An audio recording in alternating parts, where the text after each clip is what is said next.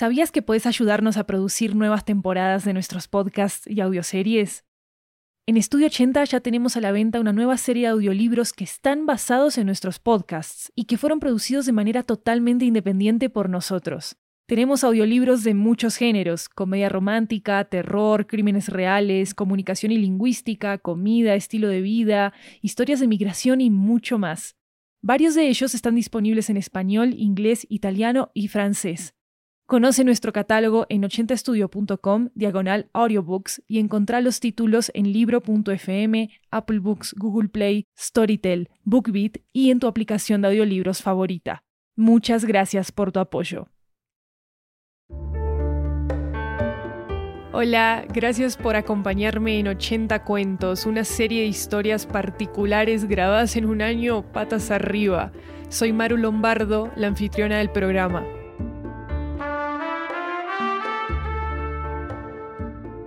Te tengo una historia para que pasemos el rato, así podemos viajar por otros países, otras culturas, otros idiomas. Sabes, todos los cuentos fueron producidos así, esperando a que pase la pandemia. La historia se llama Vaticinios y nos llega desde Bogotá, Colombia. Es sobre una bióloga que empieza a recibir mensajes extraños sobre una criatura en la ciudad al puro principio de la cuarentena del 2020. Vamos a viajar con esta historia en español primero y después en inglés. Así que acaba vaticinios en español.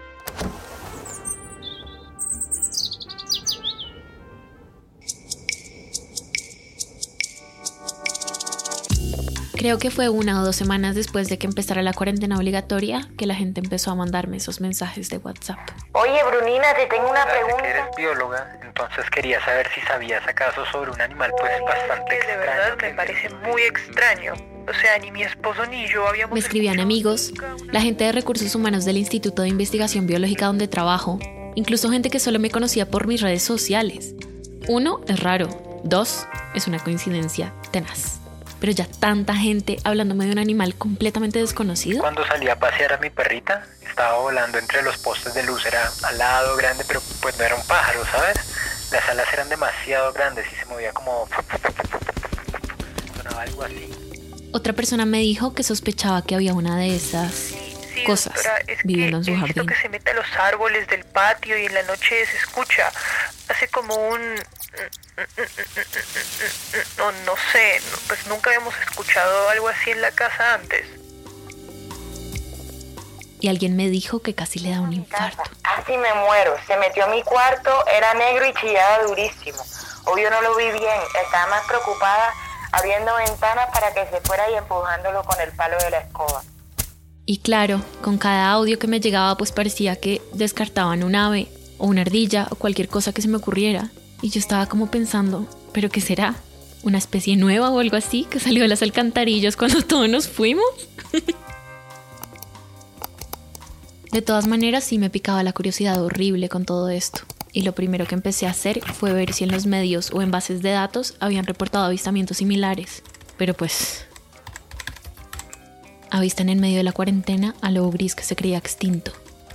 Animales en vía de extinción son vistos durante esta cuarentena oso de anteojos, oso palmero, monos cara blanca, paujil, aves. Hasta que al final alguien le tomó una foto. ¿Y qué era? Pues un murciélago. Hace bastante no los veíamos por estas partes, metidos en la ciudad. Es muy raro y muy bello verlos aletear por ahí, porque te imaginas todas las especies que van a volver, que vamos a redescubrir. Y es que, como dice el dicho, cuando el gato no está, los ratones hacen fiesta.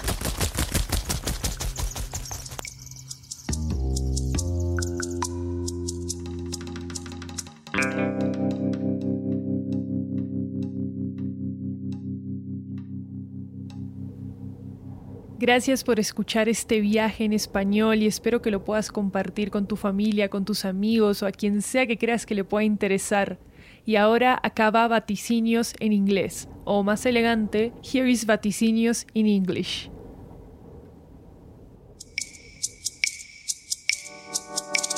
I think it was a week or two after the mandatory quarantine began that people started sending me those WhatsApp Hey, messages. Bernina, I have a question you. are a biologist, so I wanted to know if you knew about. Uh, very strange.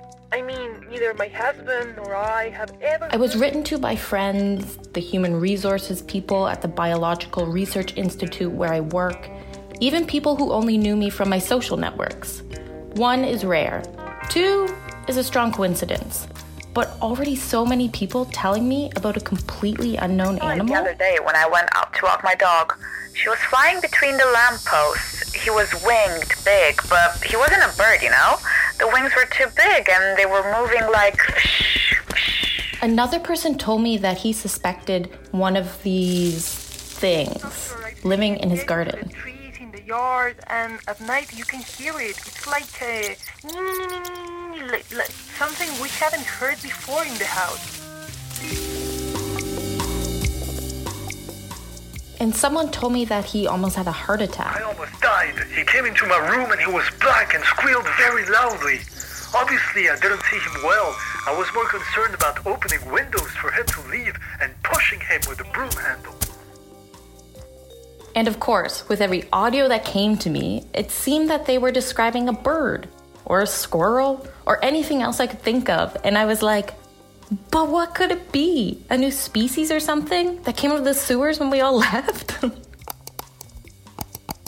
anyway, I was horribly curious about all this. And the first thing I started to do was to see if there were any similar sightings reported in the media or in databases.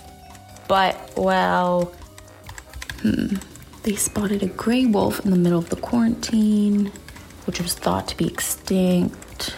Uh, animals in danger of extinction are seen during this quarantine. Speckled bear, palm bear, white faced monkeys, poheel birds. Until finally someone took a picture of her. And what was it? Well, a bat. It's been a while since we've seen one of their species around these parts, stuck in the city. It's very rare and very beautiful to see them flapping around. Because can you imagine all the species that are going to come back, that we are going to rediscover? It's just that, as the saying goes, when the cat's away, the mice will play.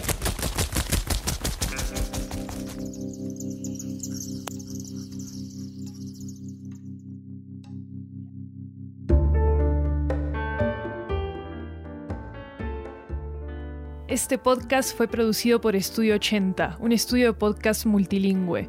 El diseño de sonido fue hecho por Clitzia Sala. La historia original fue escrita por Maru Lombardo, o sea yo, y Rodrigo Rodríguez. Somos periodistas, escritores y productores de podcast en Bogotá, Colombia.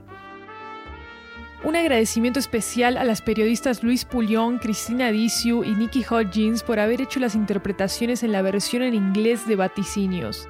La voz de Brunina en inglés la interpretó Nikki Hodgins, una periodista independiente de audio y video que se enfoca en historias humanas de todo el mundo, especialmente relacionadas con el cambio climático. Puedes seguirla en arroba Nikki-Hodgins. Y gracias, gracias a vos por escuchar 80 cuentos. Si te gustó esta historia, déjanos una reseña en Apple Podcast en cualquier idioma, así vamos a poder llegar a más personas. O bueno, también puedes enviarle este episodio a quien sea que creas que le puede gustar.